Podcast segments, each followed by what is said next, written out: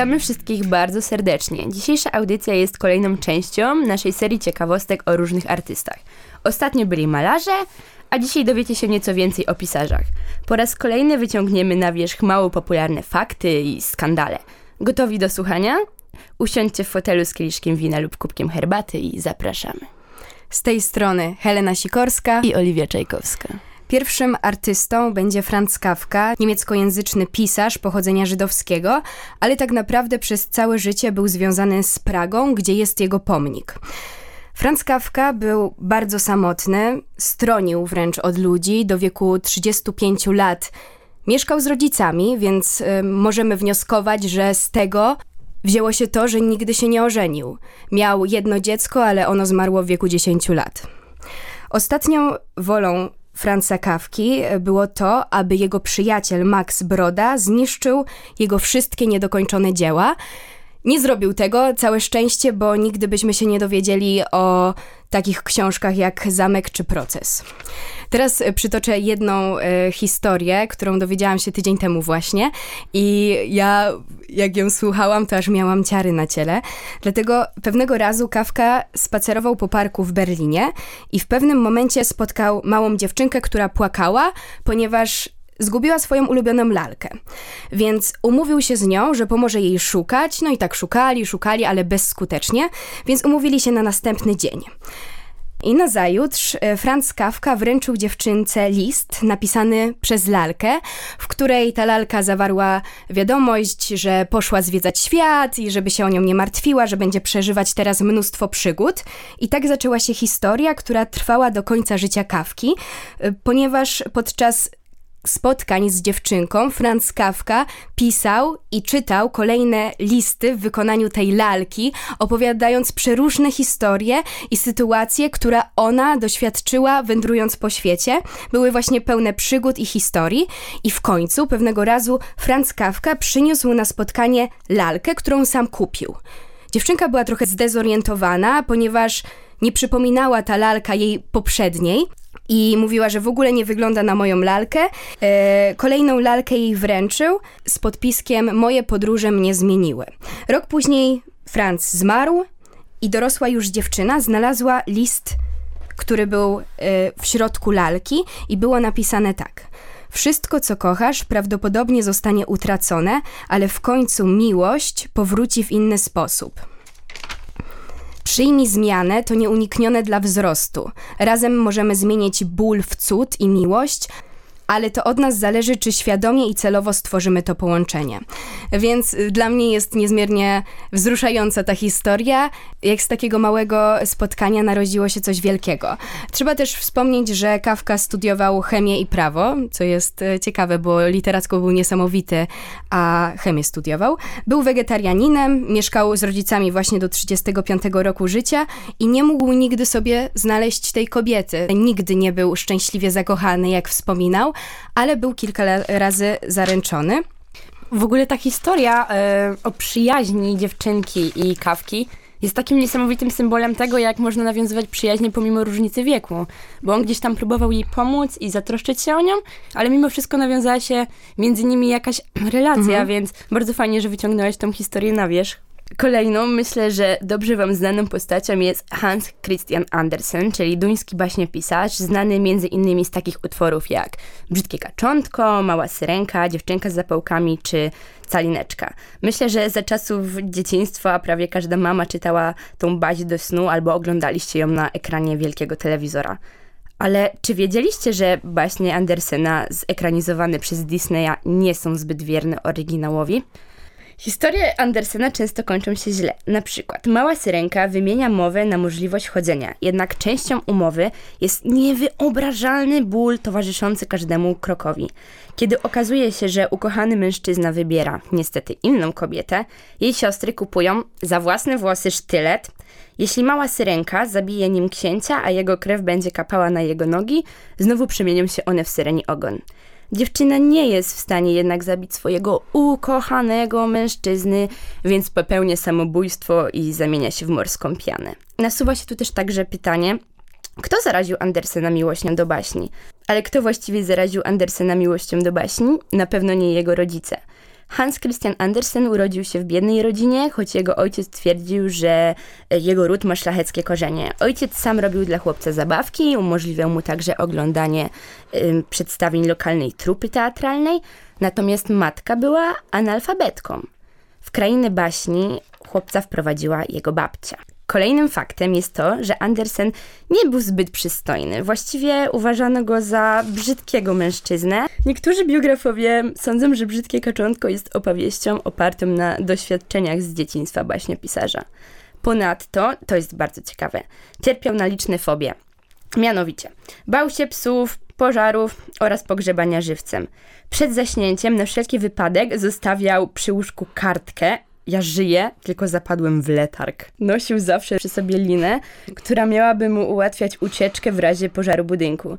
Nigdy nie zatrzymywał się w pokojach powyżej pierwszego piętra. Ponadto obawiał się, że odziedziczył po dziadku chorobę psychiczną. Duński pisarz miał wielu słynnych przyjaciół. W gronie bliskich mu byli Charles Dickens, Henrik Ibsen, Henry Lind oraz bracia Grimm. Co ciekawe, ich baśnie w oryginale były jeszcze bardziej makabryczne i krwawe niż te od Andersena. W 1857 gościł w domu Dickensa, gdzie nocował przez 5 tygodni. Hans Christian miał przyjechać jedynie na krótki pobyt, ale go przedłużył i niestety dał się we znaki słynnemu angielskiemu twórcy. Pisarze wcześniej wymienili ze sobą mnóstwo listów, obu panów wiele łączyło, podziw dla siebie nawzajem, zainteresowanie teatrem, tematyka smutnego dzieciństwa, ale po wyjeździe duńskiego pisarza Dickens poskarżył się znajomemu na uciążliwego gościa i przerwał korespondencję z Andersenem. Jest to również kolejny pisarz, który nigdy się nie ożenił, natomiast w jego życiu mm, było wiele, wiele mężczyzn, co stwarza przypuszczenie, że był homoseksualistą, ale to tylko przypuszczenie. Wspomniałaś o Ibsenie i od razu przyszło mi na myśl, że w niedzielę byłam na spektaklu Wróg Ludu, e, właśnie Ibsena w reżyserii Klaty i bardzo go polecam nas, naszym słuchaczom. Wznowili właśnie e, odtwarzanie spektaklu, bo miał on premierę w 2015 roku. Kończy się improwizacją Chrząstowskiego i jest on niesamowity, dlatego bardzo polecam. Następnym pisarzem jest Charles Dickens, angielski powieściopisarz uznany za najwybitniejszego przedstawiciela powieści społeczno-obyczajowej w drugiej połowie XIX wieku w Anglii. Dickens był teoretykiem moralności, a sam zdradzał swoją żonę. I wiecie co? Zdradzał ją z siostrą żony, która miała 15 lat. Tak, e, z jego 15-letnią, z 15-letnią siostrą e, jego żony. Ludzie dowiedzieli się, że tak bardzo zależało mu na tej dziewczynce, ponieważ po jej śmierci wpadł w rozpacz i depresję. No a te wszystkie zdrady doprowadziły do rozwodu z jego żoną. Cierpiał on na zaburzenia obsesyjno-kompulsywne, co jest e, bardzo często zawarte w jego powieściach. Jak Modiglianin miał swojego mrówkojada, tak właśnie Charles Dickens miał kruka, o imieniu Grip, który później przejawiał się w jego powieści. Bardzo często rzeczy, które działy się w jego życiu, przekładał na swoje dzieła literackie. Tak jest w efekcie na przykład tego, że dużo jego postaci cierpiało na padaczkę. Ludzie snują e, rozważania, że to przez to, bo on sam chorował na tą padaczkę i mógł wykorzystywać ze swojego punktu widzenia te wszystkie rzeczy. Założył on dom rehabilitacyjny dla bezdomnych kobiet i więźniarek i prostytutek, dlatego bardzo się angażował w to życie społeczne.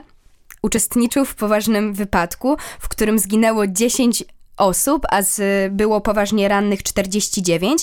Wtedy Dickens był w trakcie czytania rękopisu swojej powieści Nasz wspólny przyjaciel. Dopisał drugą część tej powieści po tym wypadku, e, zawierając te wszystkie elementy, które czuł e, w trakcie tego, jak to przeżył a zmarł 5 lat później potem. Gdyby nie długi ojca, tak naprawdę nie zostałby pisarzem, ponieważ gdy miał 12 lat, jego tata wylądował w więzieniu więc skazał rodzinę na biedę. Charles musiał rozpocząć pracę w fabryce, która bardzo i to bardzo go ukształtowała i już od najmłodszych lat zderzył się z tą niesprawiedliwością społeczną i na własnej skórze odczuł trud życia, co zawierał później w swoich powieściach. A ostatnim faktem jest to, że był bardzo płodny, ponieważ miał dziesięciorga dzieci. I już ostatnią postacią na dziś będzie moja ukochana poetka i laureatka literackiej Nagrody Nobla Wisława Szymborska. Przez najbliższe otoczenie zapamiętana jako osoba skromna, ceniąca spokój, emanujące z jej tekstów poczucie humoru towarzyszyło jej również na co dzień. Pamiętamy ją uśmiechniętą z nieodłącznym papierosem i kubeczkiem kawy. Pierwszym faktem jest to, że właściwie nazywała się Maria Wisława Anna Szymborska-Włodek, czego wiele ludzi nie wie. Jej pierwszym imieniem było Maria, a nie Wisława. Debiutowała w 1945 roku na łamach Dziennika Polskiego wierszem Szukam Słowa. Szymborska opublikowała około 350 wierszy i zachęcam do poczytania każdego z nich. Była wielką fanką kiczu i telewizyjnych seriali. Zbierała stare pocztówki i czasopisma, francuskie żurnale, a także różne bibeloty i gadżety. Z każdej podróży przywoziła jakieś drobiazgi. Często zapraszała gości i urządzała tak zwane loteryjki. Wśród zaproszonych gości odbywało się wtedy losowanie przeróżnych przedmiotów. Czesław Miłosz wylosował kiedyś kropidło. Uważała, że w kiczu, uwaga, jest jakaś mądrość o świecie. Wisława lubiła także pikantne skrzydełka z KFC. Często zamawiała je do domu, a te, których nie jadła, zamrażała. Gdy wiadomości o ulubionych skrzydełkach przedostało się do mediów, sieć fast foodów przesłała Szymborskiej podziękowanie i specjalny voucher, dzięki któremu w każdym lokalu KFC mogła żywić się do końca życia za darmo. Była bardzo skromną osobą, więc zachowała go tylko na pamiątkę i nigdy nie użyła. W swoim mieszkaniu organizowała tak zwane sabaty czarownic. Przybywało na nie stałe grono koleżanek z gimnazjum. W młodości spotkania takie odbywały się kilka razy w miesiącu. Obowiązywał na nich całkowity zakaz narzekania. Złamanie go wiązało się z karami finansowymi. Także drogie panie, proszę nie narzekać. W testamencie poetka pozostawiła dyspozycję co do jej nagrody noblowskiej, na jaki cel mają zostać przeznaczone pieniądze. Życzyła sobie, aby powstała fundacja i aby została ustanowiona nagroda literacka jej imienia. Odbyło się już 7 edycji, nagroda wynosi 200 tysięcy złotych. Lubiła i celebrowała rocznicę. Obaj jej towarzysze życia, mąż i partner, byli czczeni w ten sposób. Spotykała się z przyjaciółmi na cmentarzu, a potem szło się do niej na żurek i wódeczkę. Ponadto na każdym kroku w jej domu można było się natknąć na popielniczkę. Tak, Wisława była bardzo uzależniona od papierosów. Teraz w Teatrze Juliusza Słowackiego jest spektakl grany Szymborska, kropki, przecinki, papierosy w reżyserii Anny Gryszkównej. Nie byłam na nim, ale słyszałam bardzo dobre opinie. O, wiem jeszcze, że mm, była fanką Andrzeja Gołoty. Andrzej Gołota to jest bokser i oglądała każdą jego walkę. W pokoju trzymała nawet podobiznę swojego idola i to właśnie dla niego zaczęła oglądać Taniec z Gwiazdami.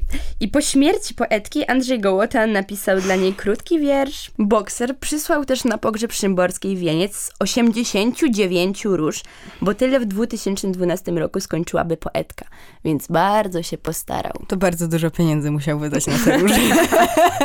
na koniec chciałbyśmy jeszcze wspomnieć o akcji Hela Proszę proszę, opowiedz tak. naszym słuchaczom. Jest e, akcja Chodzi, że do teatru, która oferuje bilety na spektakle w nieco niższej cenie niż e, jest e, normalnie rynkowa dla studentów, gdy mają ważną legitymację. Wystarczy wejść na wydarzenie Chodźże do teatru, zapisać się w formularzu i później odebrać bilety. I na przykład do teatru starego zamiast 60 zł zapłacicie na przykład 32. Opłaca się, Opłaca warto, się warto. i warto. Dziękujemy za wysłuchanie naszej audycji. Mamy nadzieję, że takie ciekawostki spowodują, że sięgniecie po utwory wspomnianych i przedstawionych przez nas autorów. Także dziękujemy i do zobaczenia. Helena Sikorska i Oliwia Czajkowska.